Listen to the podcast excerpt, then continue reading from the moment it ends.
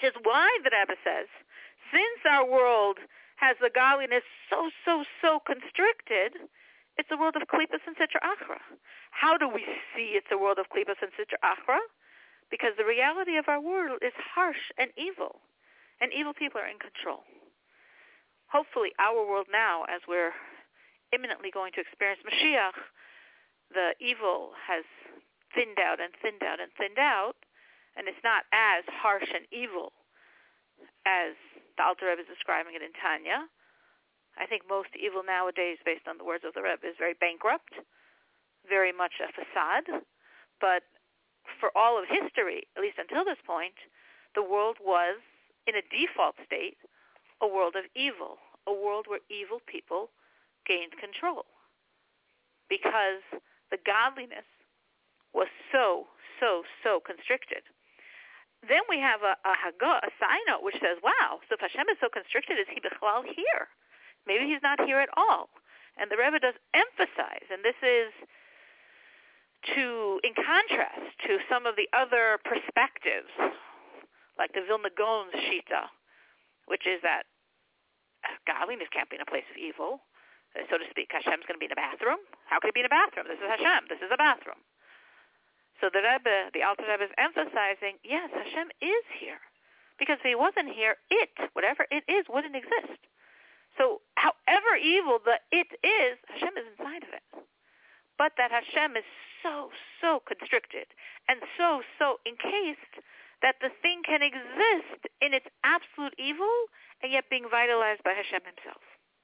Then the Rebbe explains that when we're discussing klipa, because we've been using this term klipa. Klipa, we said, is the shell, the husk, the covering over the godliness. There's two levels of klipa. And the first level, which we discussed briefly until the end of the chapter, is klipos timeos. There's not that much to say. It's not as much a point of our avoida. Klipos noiga, which is a lot to say, and it's a lot of point of our avoida, we begin next chapter. But to finish off this chapter, klipos timeos is the much harsher klipa where the covering is very, very, very thick. There are three levels of impure klipos, as we say, shalosh klipos tameos. Each level is from one of the basic elements the world is built from, as we discussed already in chapter 1 of Tanya. We have four elements, fire, earth, wind, and water. Fire, wind, and water each produce a klipa tmeya, a completely non-penetrable barrier to the godliness inside of it. Earth, even though Earth can have its klipa dimension, which it does, sadness, depression, laziness, apathy, but it's not going to produce a klipa timeya because Earth by nature has a certain negation of self to it, which can't be the absolute embodiment of ultimate evil. But the other three each produce a klipa timeya. So we have the fires, the waters, and the winds. And then the Rebbe lists all of the things in this world, and it's a very easy list. Basically, it's everything Hashem said absolutely no to, which means the souls and bodies of the non-Jews, the souls and bodies of all forbidden animal life, the energy and existence of all forbidden vegetation. Notice we don't say soul because vegetation doesn't have as developed a soul, and we don't say body because vegetation's body isn't by itself impure.